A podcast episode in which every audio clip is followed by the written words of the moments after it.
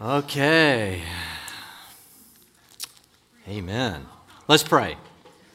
Father, we thank you for this morning. We are so grateful for the privilege to just be here and to be thinking about you this morning. Father, I pray that you would um, give patience to all those people that are in line on Washington Street and the lady who collapsed behind me in Jesus' name. Amen. Amen. I would not, I believe I would not have gotten here had it not been for, and this is, I, I don't even know what to say. I was just pulling away and I was in Washington. It took me an hour and 15 minutes to go about less than a mile because of that bike race. And uh, by the way, contact your local representative. And uh, anyway, a lady collapsed behind me in the. Uh, is this a marathon? What is this? A triathlon? Okay, okay, triathlon. So she she collapsed behind me, and it stalled all the traffic. So I had to get a, an ambulance in, and I think that's why they released some of the lights. Uh, otherwise, I would have missed this morning, which probably would have been great. You'd have had a great time without me, but nevertheless. Well, you ready to continue this uh, little Ephesians exploration? Uh, we had a great time in Israel. For those of you who were able to go, what a privilege to be able to kind of lead you through this. It was just an awesome experience. Uh, I've been over there many times now, and I just got to tell you, it is impactful. Uh, we saw people come to know Jesus. We saw people be recommitted. We saw marriages healed. We just saw all kinds of things. Plus, we got to see where Jesus walked.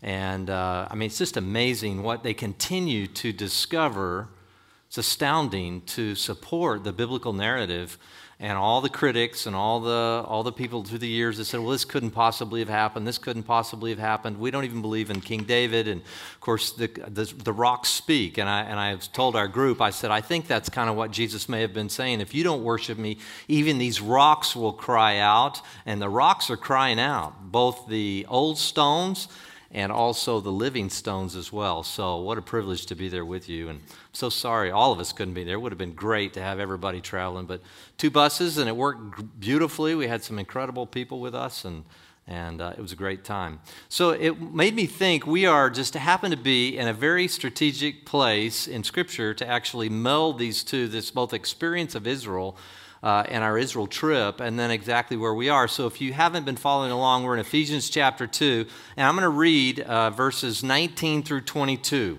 We just touched on it uh, three weeks ago or two weeks ago when I was here with you, and I'm going to revisit this. So, Ephesians chapter 2, verse 19. You ready for this? It says, So then you are no longer strangers and aliens. Thank God but you are fellow citizens with the saints and are of God's household. He's primarily speaking to the, uh, to the Gentile community. He says, having been built on the foundation of the apostles and the prophets, Christ Jesus himself being the cornerstone, in whom the whole building being fitted together is growing into a holy temple in the Lord, in whom you also are being built together into a dwelling of God in the Spirit. So, what is this about? It really is talking about the church. It's talking about this, and Paul will go into this in the next chapter. He's going to say this is an incredible uh, mystery. Nobody saw this coming, these Gentiles, these pagans, these worshippers of strange deities, rocks and stars. And I mean, we've got the God of Abraham, Isaac, and Jacob, but they've got just stone and all these other. They're, they're idol worshippers. They're pagans. They, they worship just strange myths and things like that. So it's an incredible mystery to us that the Gentiles are actually being brought in. And then Paul, here in the latter part of 2, says this is what the church is it's a, it's a foundation. The very cornerstone is Jesus. If you know anything about a cornerstone, you know that's the stone that they set that pretty much dictates the building and the structure and the layout of everything else that's going to be built on top of it. Jesus is the cornerstone. But what's interesting is that Jesus is referred to nine different times in scriptures as, as being a various kind of stone. The end we see, we'll see it in Zechariah in a minute. He's the top stone. He's not only the cornerstone, which is the beginning of the foundation, he's also the top stone. Zechariah was prophesying this hundreds of years in advance of Jesus. He's the cleft in the rock that we see in Scripture. He's the, he's the amazing boulder, the massive stone that crashes all the other kingdoms in Daniel chapter 2. We see over and over that Jesus is referenced as a stone or a rock. 1 Corinthians chapter 10, he was the rock that was following them that the water poured out of. If you'll remember when Moses struck the rock, the very reason he wasn't able to enter into the promised land is because he struck the rock and God had told him to speak to the rock. And a picture of Jesus again being crucified 1,500 years in advance of his crucifixion. It's amazing that we look through that. We see the crushing stone, we see the stone of stumbling that we'll see in Isaiah chapter 8. Jesus is referenced to, the Messiah figure is referenced as a rock nine different times. But in this way, it's the cornerstone. This sets the track for the entirety of the church. Not only is it going to be Jewish believers in Jesus, it's also going to be Gentile believers in Jesus. And the foundation is Christ, the cornerstone, and the apostles and the prophets. If you have your Bible, I'm just going to think about this in three different ways. I want to think first this week about, well, first of all, we've got to prepare the ground. We've got to level the ground. You don't start a building just building on the side of a mountain without a lot of foundational work. Some of you see that happen in Southern California. What happens if we have an earthquake or we have floods, you'll see erosion and various homes without the proper foundation will begin to kind of slide off the cliff. Uh, you know, you wonder what the builder was thinking when he did that. He never would have imagined that that kind of erosion would have taken place. The foundation's important. Zechariah chapter 4, listen to the language, and I think it's going to unpack for you in your own head some of the statements that Jesus made about prayer that have been confusing for us throughout, throughout the centuries, I think, for a lot of people.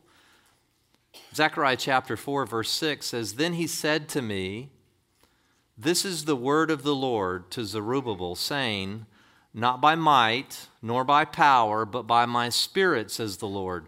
What are you, great mountain, before Zerubbabel? You will become a plain, and he will bring forth the top stone with shouts of grace, grace to it. Now, what does that mean? What's the context? Who is the Zechariah figure? There were two figures, Zechariah and Haggai, that were both given the task by God to encourage, prophesy, and encourage the rebuilding of the temple after it had been destroyed under the Babylonian captivity.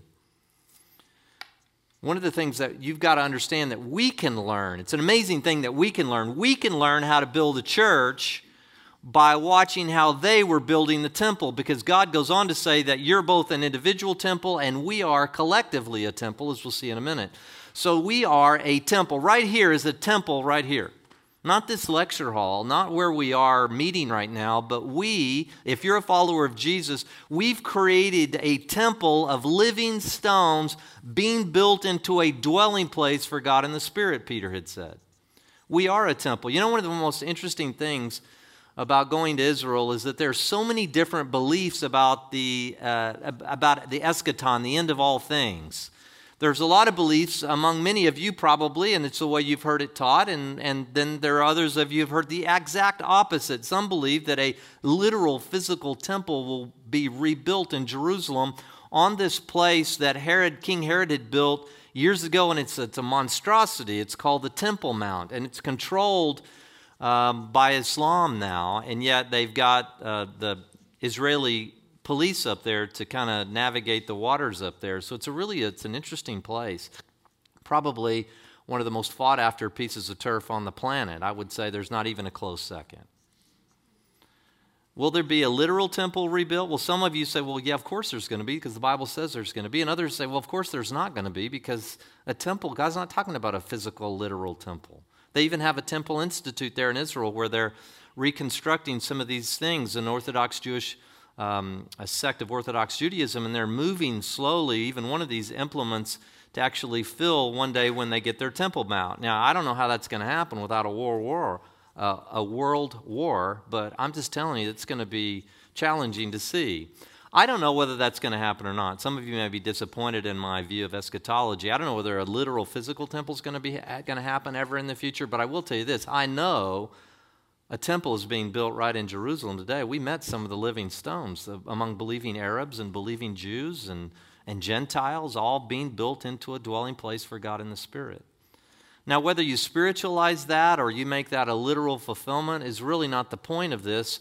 I will tell you this one temple I do know is being built and has been, been built for 2,000 years is the temple that we even have right here. All over the world, there are people who embrace Jesus and they become part of this temple so God can dwell among us.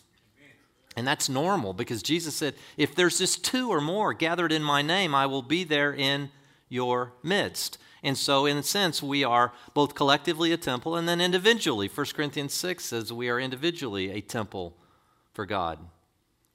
Both God comes and lives on the inside of us individually. So that's pretty awesome. Now, this Zechariah prophecy is amazing because it said two things. First of all, we don't build the church. Jesus said in Matthew 16, He says, I will build my church and the gates of hell will not prevail against it. Jesus is building this gig that we call the church, this gathering of people.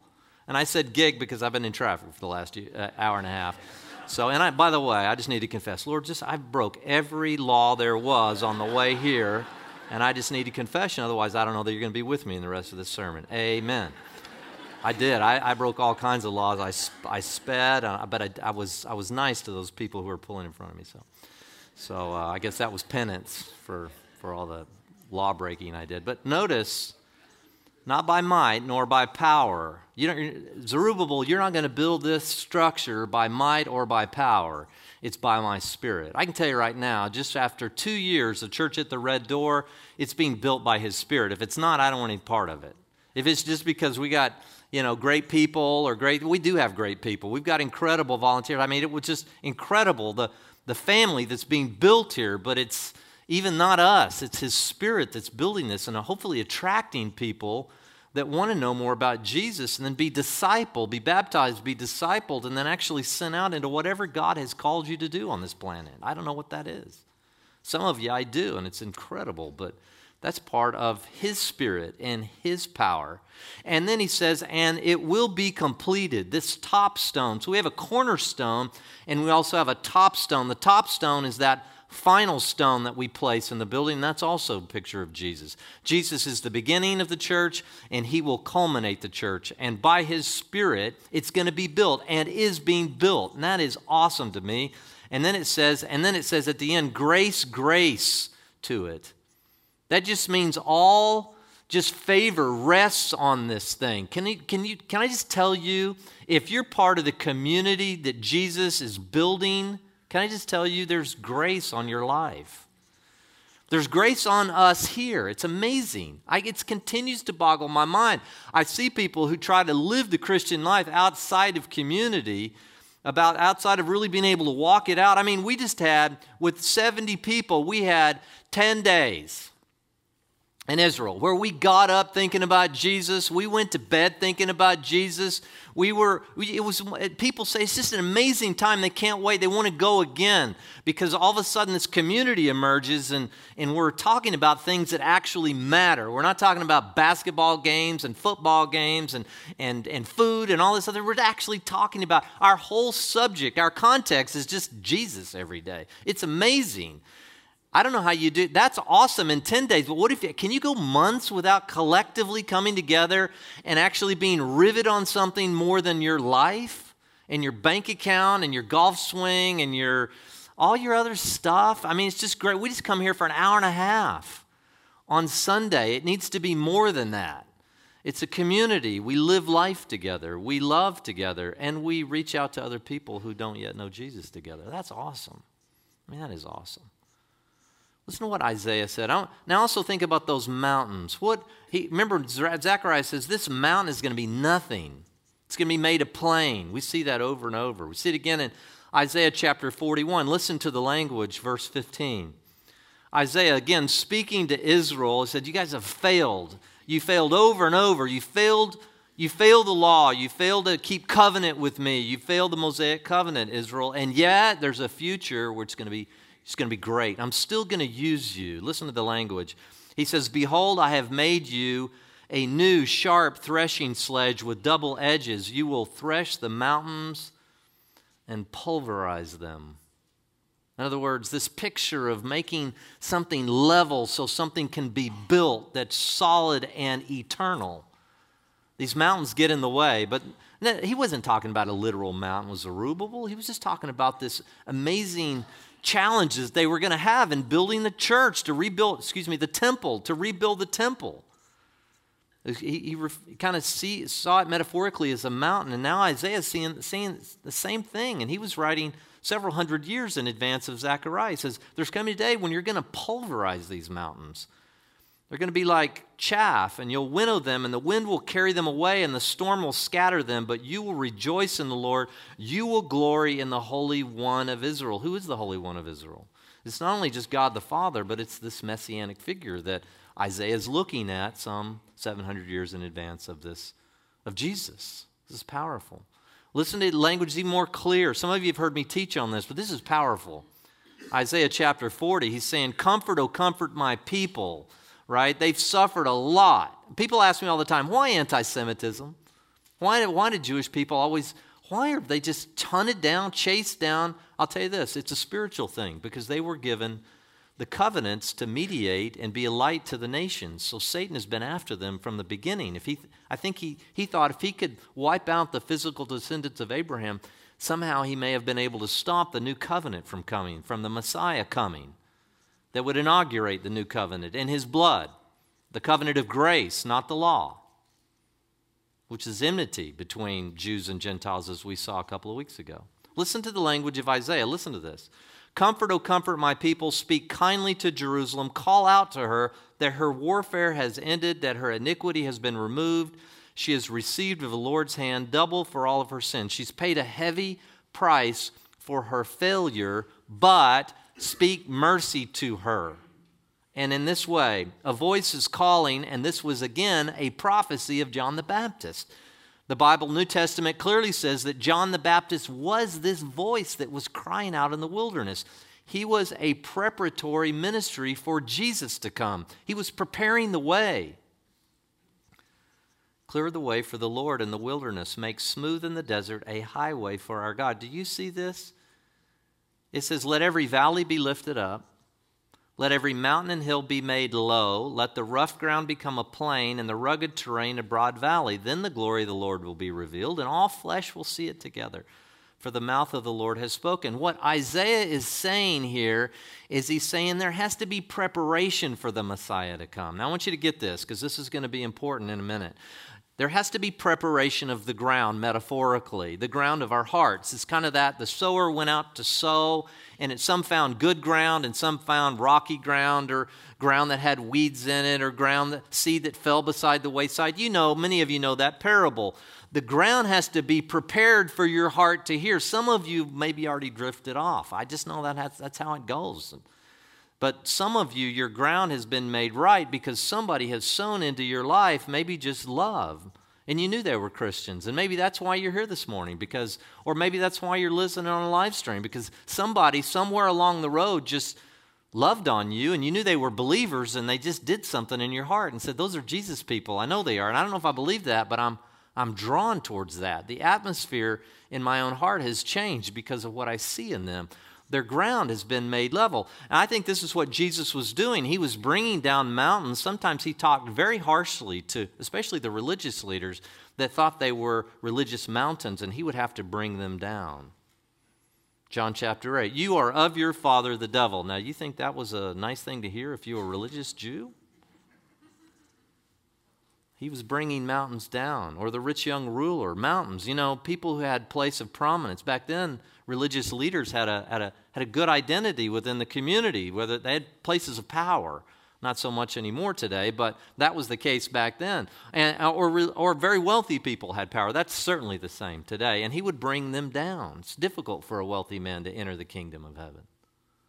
Oh, wow, I thought this was an indication of God's blessing in my life. He said he reversed that. Jesus reversed that. But then at times, he would lift the, the valleys up, people who already were humbled by life circumstances or felt they were a million miles away from God. Not too different than when he just, and we were right there just a few, uh, just a week ago there at Capernaum, where he just reached out to a bunch of stinky fishermen. Why don't you drop your nets and come follow me? That was raising a valley up. They didn't think they were, well, they didn't think they were rabbi material, but why would this famous rabbi be talking about them? That's why they dropped their nets so quickly because no rabbi had ever come their direction, certainly not up in the Galilee region and say, Follow me. He was lifting those valleys up. Or maybe, maybe the woman who had been caught in adultery He said, Where are your accusers? And he, and he reached down and he did something in the dirt there. And, but then he says, You know, neither do I accuse you. Go and sin no more. He was, she was certainly a valley. She had a tough life. She, it wasn't, didn't take a whole lot to convince her that she wasn't holy and righteous before God. She was already a valley. God says, No, but I, I'm not accusing you anymore. Or rough, you know, the rough around the edges stuff. That's what we're getting. That, that's what prepares people's hearts to hear about Jesus and become part of this living temple. Are you with me? This is good stuff right here. That's 700 years before Jesus. I think you can begin to understand the ministry of Jesus if you more fully understand what he saw in people. He loved everybody. He loved the Pharisees just as, as much as he loved the, the fishermen or even the righteous or whoever. He loved them all. But some had to be brought down and some had to be lifted up to make a level place so that they could become part of a church. Church is built, the temple, if you will, is built on solid, level ground. That's what we get. Now, there's a couple of places in Scripture, I think, with this as a backdrop, that you'll maybe understand the language of Jesus when he says some strange things. So, Matthew, if you will, chapter 17, you'll, many of you will remember this when they, verse 14, when they came to the crowd, a man came up to Jesus, falling on his knees before him, saying, Lord, have mercy on my son. He is a lunatic. That's what my dad used to say about me, too. And is very ill. For he often falls into the fire and often into the water. And I brought him to your disciples, and they just couldn't do anything about it. And Jesus said, You unbelieving and perverted generation. How long will I be with you? How long shall I put up with you? Just bring him here, bring him to me. And Jesus rebuked him, and the demon came out of him, and the boy was cured at once. Wow. It's pretty awesome. Listen to the language Jesus uses now. Then the disciples came to Jesus privately and said, Why could we not drive it out? And he said to them, Because of the littleness of your faith. For truly I say to you, if you have faith the size of a mustard seed, you will say to this mountain, Move from here to there, and it will move, and nothing will be impossible for you. Now, I remember when I first came to the Lord, I thought I had a lot of faith. Man, I have so much faith. And I, I actually don't criticize me for this. Well, you can, you can laugh at me. But I, I would sit there sometimes and pray and say, okay, now I want to see that mountain move a little bit. I'd, I'd be in Colorado or something. I just, just a little bit, Lord, because I have such faith and it's such, such so pro- profound faith. And I don't know if I was looking for an earthquake or just a. I mean, really, I was like, well, I, Lord, I believe your word. I didn't understand the language that Jesus was using and the metaphor he was imploring here, he was uh, employing here from the Old Testament about moving mountains, pulverizing them. Jesus, I think, essentially was just talking about, uh, and this is clear, all difficulties will be leveled here, even Satan's activity in your life. Satan has a plan against you. God has a plan for you. Satan has a plan to what? Kill, steal, and wipe you out from off the planet. That's his desire to make you as miserable and alienated from God as he possibly can. Some may laugh at that. Guy with little things and you know, tail and pitchfork and all that. Trust me, he wasn't. He was a beautiful creation. He was one of the the angels that was very near God if you go back and try to understand that. Both Isaiah and Ezekiel both kind of speak to that. So, Satan's activities are mountains in your life. God comes in in preparation for you to hear about him and begins to wipe those mountains out. That's what he's referring to. If you just have a little bit of faith, you just you don't have enough faith, but you, you'll be able to. Uh, look, you're following me. Just have some faith that these mountains and these people's lives will be removed. Satan's activities in their lives can be removed. Do you, do you pray like that for maybe children or grandchildren or friends or somebody you're praying for? Do you say, Father, I'm asking that you move that mountain out of their lives? That rock that uh, disallows them from even being able to see or hear who you are. They just have this big mountain in front of them. Oh, the littleness of your faith. I, I, when I read that, I think about Jesus going, Come on, Jeff. You've got people in your life you've been praying for. Have faith that those mountains, I'm going to remove those mountains. It's not by might nor by power, by my spirit. I pray, I have people that I pray for daily that these mountains will be removed by God's Spirit, pulverized, so that they can make their way onto this proverbially the proverbial highway of holiness that gets back to Zion, which is God's a place of God's presence. Are you with me on this? Now, also listen to Matthew 21, just a few chapters later, verse 18. Another strange story, but listen to the language. Now, in the morning, when he was returning to the city, he became hungry. Seeing a lone fig tree by the road, he came to it and found nothing on it except leaves only. And he said to it, no longer shall there ever be any fruit from you. And at once the fig tree withered. Strange story, right? Seeing this, the disciples, they were amazed. How did that fig tree wither all at once? It's strange. And Jesus said, Truly I say to you, if you have faith and don't doubt, you will not only do what was done to this fig tree, but even if you say to what? This mountain be taken up and cast into the sea, it will happen. And all things you ask in prayer, believing, you will receive. See, I think what he was doing with this fig tree, and, and there are many different interpretive views of this, and I could kind of go down another route and I think would be accurate as well. But one of the things he was looking at is unfruitfulness. If there's no faith in your life, your life is unfruitful. And that was the case with, as he looked over the city, that was kind of the case with Jerusalem. Jerusalem, oh Jerusalem, how I desire to gather you as a hen gathers her chicks, but you wouldn't have it. And then he prophesied a really bad situation that would happen some 40 years after his resurrection. Not one stone would be left upon another. We were actually at the old city, and you could look down in this one kind of crevasse around the side on the western wall, and you could see these stones and our guide was there to say, those are actually stones from the second temple that were turned. Not one stone was left upon another. Why? Because of their lack of faith. They were fruitless. And Jesus then employs this metaphor of a mountain. If you just speak to this mountain and have faith enough to be removed, faithlessness in people and in ourselves. Do you have mountains in your own life right now? I mean, do you really believe in the resurrection of Jesus? I mean, it's easy to say yes, but when the rubber meets the road, I mean, think about it deeply. Do you actually believe in the literal, not spiritual or metaphor, the literal resurrection of Jesus out of the grave? We finished our trip at the Garden Tomb, whether it was the Church of the Holy Sepulchre or the Garden Tomb, uh, or maybe somewhere else, we don't really know, but it's right near what looks like a skull, which was Golgotha and here's that garden tomb and, and, and, people all of our people would walk in along with all the nations that have streamed there. You know zimbabweans and, and, and nigerians and uh, south americans australians new zealanders all just streaming into this tomb just to get a glimpse of where he was. He's not there anymore. And i wonder how many actually actually believe, probably a lot of them, they wouldn't have made the pilgrimage all the way there, to believe in the resurrection of Jesus. That's powerful.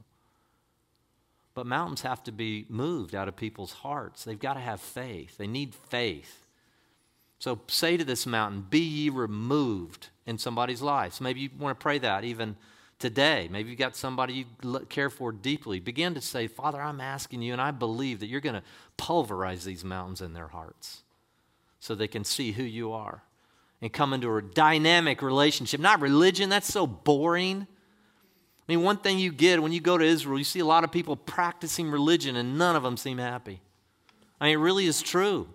It seems almost misery, this rote behavior of just this daily thing they have to do to get up to God. I, and I tell the group all the time I said, Do you see joy? I look for joy. And then we meet as, as we broadcast to you last week.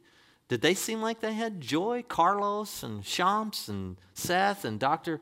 Saref, did, did they seem like they had joy? Did, yes, and if you were with them, you would even feel more joy. There was such joy there. Not a religious protocol, just joy in Christ. It's beautiful. And a unity that just, it just boggles the mind. So, this is what has to be done with the ground of our hearts, with the ground of a culture, the atmosphere has to be changed. One of the books that really profoundly impacted me, and also one of my cohorts, Jeff Hopper, who's the CFO of Links, and some of you know I still serve as president of Links Players. Um, we have like 240 or 50 groups now that meet around the country, which is awesome. That meet at uh, clubs and different places, kind of in and around the game of golf. So, so Jeff, I think it was Jeff who actually found this book, and and uh, it had a big impact on me. Listen to listen to what he says about us imagining that we're always in a season of harvest. Do you remember when Jesus was with the the woman at the well, and then she had gone back to the city? He was talking to his disciples, and that's where he says the, the fields are white with, for harvest. And sometimes we think, well, that's always true. And listen to what Tim Downs says, and I think it's right. He says, In our zeal for the harvest, we have forgotten, we have deliberately devalued the role of those who sow in our generation. Catch what he just said. He says, And why not? After all, what kind of fool would continue to sow when the harvest has arrived? Because of the evangelistic success of the last 40 years, we have concluded that we have entered a state of perpetual harvest, maybe even the last harvest, and the fields of our society will forever be white. He said, In our enthusiasm, we have declared harvesting to be our exclusive domain, forgetting that we have reaped the benefits of someone else's labor. Do you remember when Jesus said, You have entered into their labor? Don't forget, there are people, that, the reason their harvest is white and it's ready to be, you know, for the sickle to come in and people to come to Christ is because somebody had been doing a lot of work in their hearts for a long time. That's what Jesus is saying. You're entering into their labor. Let me tell you something. It's hard to have somebody that doesn't know Jesus or reject him to sow and sow and sow. And I know many of you probably have friends, as I do, or family members who don't know Jesus and you just wish they do. They did. You're doing the hard work of sowing. He says, In our enthusiasm, we've declared harvesting our exclusive do- domain, forgetting that we have reaped the benefits of someone else's labor, the labor of sowers, and that we are responsible to sow, or the next generation of Christians will have nothing to reap. In the 1990s, scores of Christian organizations announced evangelistic efforts focused on the year 2000. In the minds of many Christians, this is not just any harvest, this is the last harvest. This is the fourth and final lap of the Olympic 1500 meter run, and we have started our fateful kick toward the finish line. But what if this isn't the final lap? What if it's not? Jesus told his disciples that one day in heaven, both the sower and the reaper would be glad together. But what if the sower decides not to sow? What if he decides to sit and watch? What if he decides that he would really rather harvest? What if the sower is unwilling to do the exhausting, unrewarded, behind the scenes work of preparing for the harvest? I often ask the Lord about church at the red door. Will we Will we be primarily a sowing ministry or primarily a harvesting ministry or maybe a combination of both? I would hope it'd be a combination of both. I mean, I'd love to see people come to Jesus in, in vast numbers. In fact, that's what drives a lot of the, the stuff that goes on behind the scenes at Church at the Red Door. But I also realize that maybe we're preparing the ground for someone who comes after us. I don't know. But would we be willing to be working, removing mountains, leveling the ground? Would we, would we, would we be willing to do that unrewarded work and not maybe see the vast numbers if we did sowing in, in, in such a time as this? I don't know. I don't know what the Lord's heart is. Only time will see whether we do sowing or, or a lot of harvesting. I hope we do, quite frankly, both, as I alluded to earlier. He says this, but what if the sower decides, excuse me, what if the sower decides that harvesting is the only worthy form of labor? What if the harvester, by elevating the importance of his own role, devalues the role of the sower until no one can be found who will fill that second rate role? Now, you know from Tim, he's not, he doesn't think that, but we think that sometimes. Just the work. Then he talks about, then he just, in this last paragraph, he talks a little bit just about the environments you find yourself, whether it be a work environment or maybe somewhere here, your neighborhood or your friends. Listen what he says. For a gardener, sowing sometimes involves working nutrients deep into the soil so that a plant can put down an extensive root system.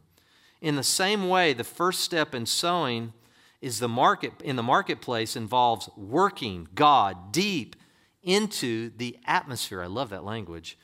of our workplace until an environment is created where spiritual activity can naturally occur.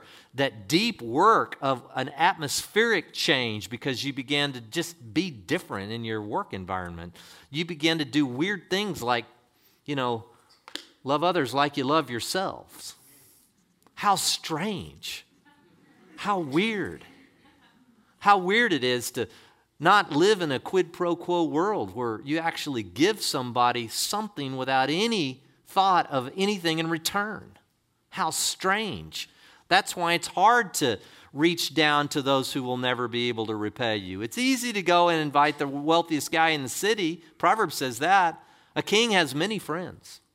But it's hard to do the work of sowing in somebody's life that you know is never going to be able to repay you. Not one single thing. How strange. What a weird life. What a weird way to do life. But you know what happens when that happens? The atmosphere changes. That's sowing work. That's preparation of the groundwork so that the cornerstone can be set in that person's life. And they can be, then become a living, living stone being built into a dwelling place for God in the Spirit. Are you with me on this? This is good stuff. That's good preaching. Oh, how are we on time? We've got five more minutes. I want to take you to the second part of this. We've got to gather material for the church, for the temple, all right? Materials have to be gathered. I'm going to take you to something I shared with the group, Luke chapter 19, verse 28 through 44. Let me just read this going to talk a little bit more about the stone. This is so powerful. I hope you can get this. You realize, and it's important. I say, okay, Luke is part of the New Testament. For those of you who are new to your Bible, that was these things were written. Uh, this was a gospel written after the time of Jesus about Jesus' life, but within a very short order after his death, not two or three hundred years later. Certainly, I would say certainly before the destruction of the temple. Okay, but the prophets that we're re- referencing here are going to be writing hundreds of years in advance of Jesus. Now, that's important for you to understand. Always. Because it's so awesome to see that the prophets were talking about Jesus over and over and over and over. That's all they just they, they kept talking about Jesus. It's what makes me so intellectually compelled about Jesus as being the Messiah and Christianity. Luke chapter 19, verse 28. After he'd said these things, he was going on ahead, going up to Jerusalem. Now, what we learned, uh, many of you learned, is that Jerusalem is a much higher elevation. So we were by the Dead Sea in Masada, and it, you know, it was about 20 degrees warmer down there, at least 15. And then as we begin to ascend to Jerusalem, it, got so, it gets a little colder. Be like being here today and then going all the way up to Hemet or Idyllwild or something or Big Bear. It gets going to get a lot cooler as you go along. And that was what was happening. So if you're reading your Bible, Psalm 120 to Psalm 134, those 14 Psalms, they're called the Songs of Ascent. People would sing that and declare those praises as they ascended, going back to one of the holy convocations that they were told to respect, all the way back as far as Leviticus chapter 23 in the law, whether it be Passover or Feast of First Fruits or Day of Atonement or whatever. If they would go back, Pentecost, they would go back for these various feasts and they would be observing those. So that was what was occurring. Now, when he approached Bethphage and Bethany, that was where Lazarus lived, by the way, near the mount that is called Olivet, he sent two of his disciples, saying, Go into the village ahead of you, and as you enter, you will find a colt tied on which no one has ever sat. Untie it and bring it here. Many of you know the story. If anyone asks you, Why, why are you untying it? you'll just say, The Lord has need of it. And so those who were sent away and found it just as he told them. And as they were untying the colt, its owner said, Why are you untying the colt? Just like Jesus said. And they said, Well, the Lord has need of it. And they brought it to Jesus and they threw their coats on the colt and put Jesus on it. And he was going, he was spreading their coats on the road. As soon as he was approaching near the descent of the Mount of Olives, the whole crowd of the disciples began to praise God joyfully with a loud voice for all the miracles which they had seen, shouting, Notice what they're shouting. Blessed is the King who comes in the name of the Lord, peace in heaven and glory in the highest. What were they doing there? They were quoting the psalmist that had written this thousand years before Jesus. Blessed is he who comes in the name of the Lord. They're quoting Psalm 118. Interesting, interesting. I believe it's verse 26. Well, some of the Pharisees said to him, Teacher, rebuke your disciples. He says, If these become silent, the stones will cry out. When he approached Jerusalem, he saw the city and wept over it. He said, If you had known in this day, even you, the things which make for peace, but now they've been hidden from your eyes. Hidden by what? By the mountain that was in front of them, whether it be a religious mountain or otherwise.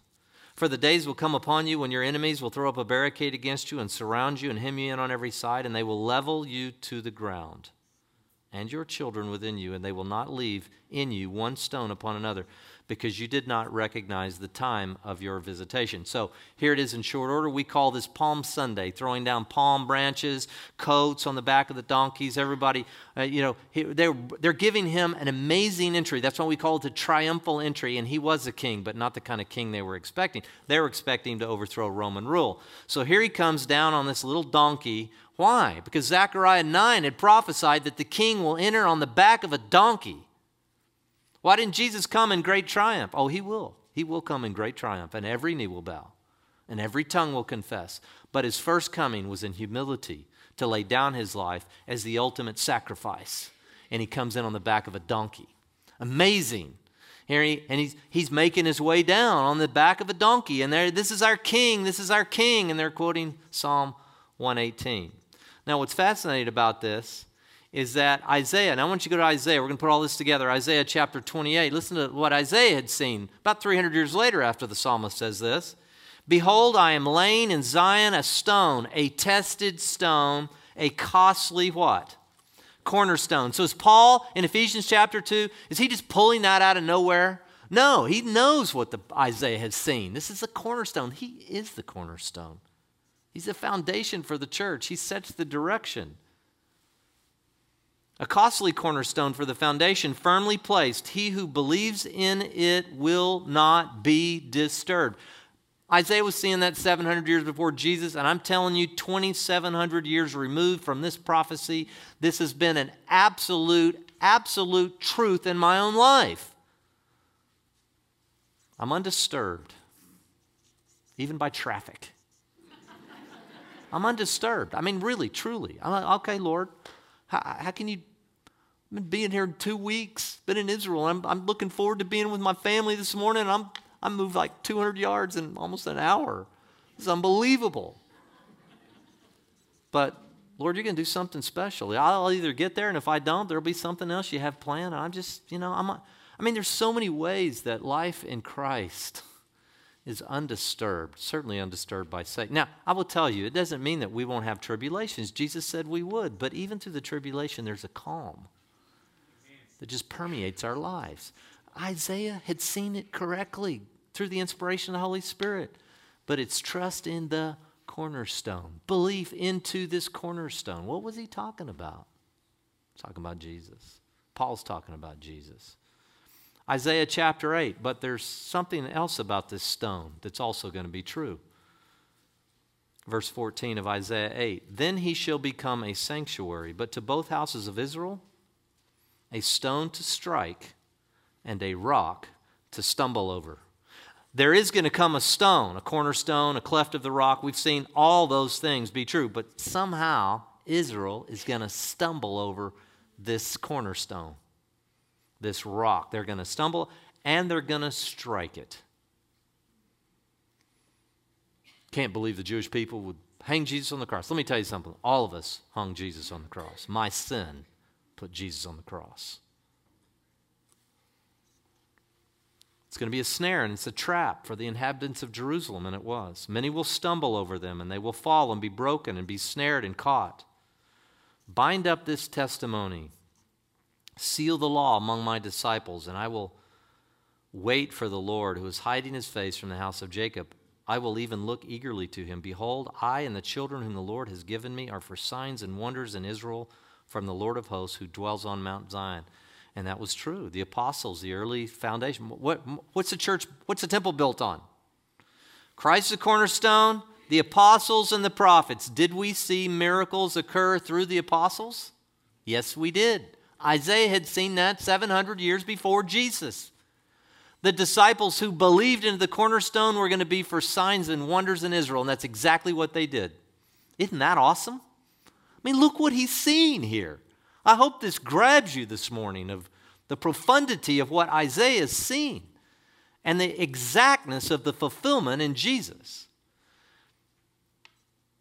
Now I want to go back to Psalm 118 because we looked at Psalm 118, 26. This is what they were chanting as Jesus came into the city, Palm Sunday. Blessed is he who comes in the name of the Lord. Blessed is he who comes in the name of the Lord. Now, a week, just a week later, they would be saying, Crucify him. Crucify him. Let his blood be on us and our children. Wow, what a turnaround. What a fickle lot. But before you point the finger, have you not been fickle in your lives? I have. It's grace. It's always grace. But let's go back to verse 22. Had they just seen when they're chanting Psalm 118, Blessed is he who comes in the name of the Lord, if they had just read four verses earlier, it probably would have terrified them. Listen to what it says in its full context. The stone which the builders did what? Rejected has become the chief cornerstone. It's the Lord's doing. It's marvelous in our eyes. This is the day which the Lord has made. Let us rejoice and be glad in it. O Lord, do save, we beseech you. O Lord, we beseech you. Do send prosperity. Blessed is the one who comes in the name of the Lord. We have blessed you from the house of the Lord. See, the psalmist had seen it with exact clarity. What are they going to do? They're going to reject the stone, but it would become the chief cornerstone.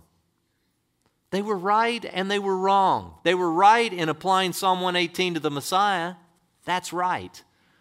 What they did not understand is that just four verses earlier, well, we're going to reject this cornerstone, but blessed is he who comes in the name of the Lord. Is that not unbelievable? So, what we see is he spoke through the prophets and then he spoke through the apostles. We'll, we'll see a little bit more of that next week. So, what is, where does this leave us? Well, I, I, I think that the application for me is that God is building the church. He's building his temple today. He is right now, all over the world. One of the most profound things, and I ask people all the time, okay, so what's really been impactful for you? And everybody has something slightly different.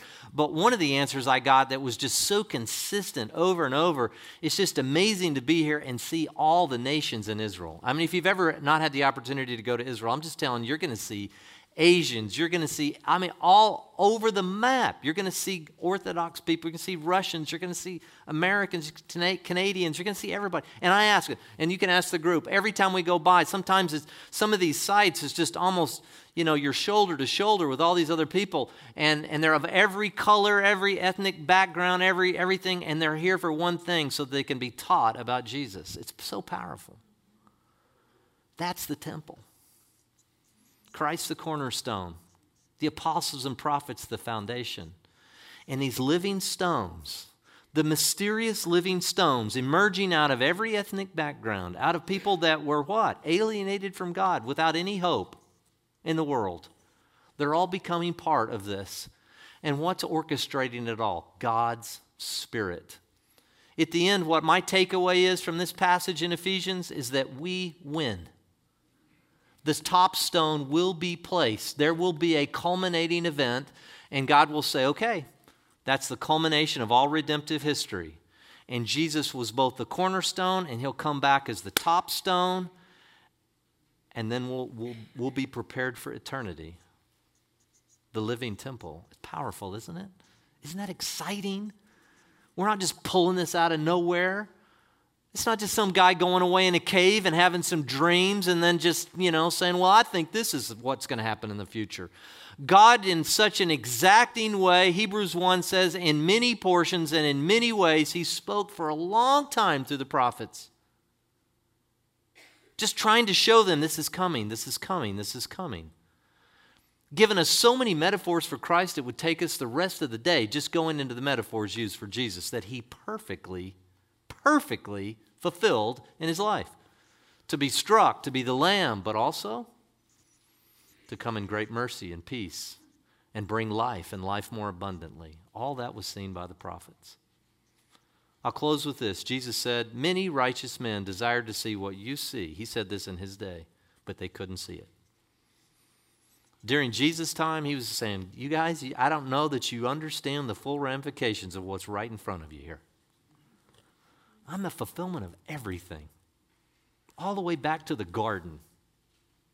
They've been all talking about me. Moses talking about me. Abraham saw my day. They all looking at me. And here we are. And I know it probably seems kind of like an inauspicious start. In Nazareth, you know, doing some things. But we were right there in Nazareth. And what did he do? He stood up in the temple and he said, he, he, he quoted Isaiah 61. He says, I've come to proclaim liberty to captives and freedom to prisoners. The Spirit of the Lord, it's upon me. And what did they do in Nazareth? They tried to throw him off the cliff. Who is this guy? Isn't this is this Joseph and Mary's son? The guy's out doing woodwork in the back, and he's claiming to be who's he claiming to be? And they tried to throw him right off the precipice there. So he made his way, just exactly according to the prophets, some 25 miles, began the walk towards Galilee. And what had Isaiah seen? There's going to be light coming out of the land of Zebulun and Naphtali, the Galilee of the Gentiles, and a great light will be seen. And there he began his ministry. So uh, this is exciting because it's real, you know? If you're just here and you just you've never really thought about the, the reality that Jesus was actually this figure that it was a fulfillment of hundreds of years of prophecy and that he was actually raised and because he's raised you can be raised? If you've never really had that down in your soul can i just tell you keep coming back. We have an atmosphere here that will help you understand that these things are true. These things are true you can walk the land. You can see. We have an historical faith. These things are true to the letter, down to the very crossing of a T or the dotting of an I. Everything's going to be fulfilled. That gets me fired up. That allows me to go 70 and a 40 to be able to get here in time to be able to tell you these great things. Do not tell anybody that I told you that I did that we're going to close with a, we're getting near uh, the time when the world celebrates the birth of Jesus. Okay? And uh, some of you have heard this song before, Oh Holy Night. I think that's one we have, if I'm not mistaken. Oh Holy Night. Would you like to, to, you like to sing that together? And then I'll come back and close this in prayer. Let's do that.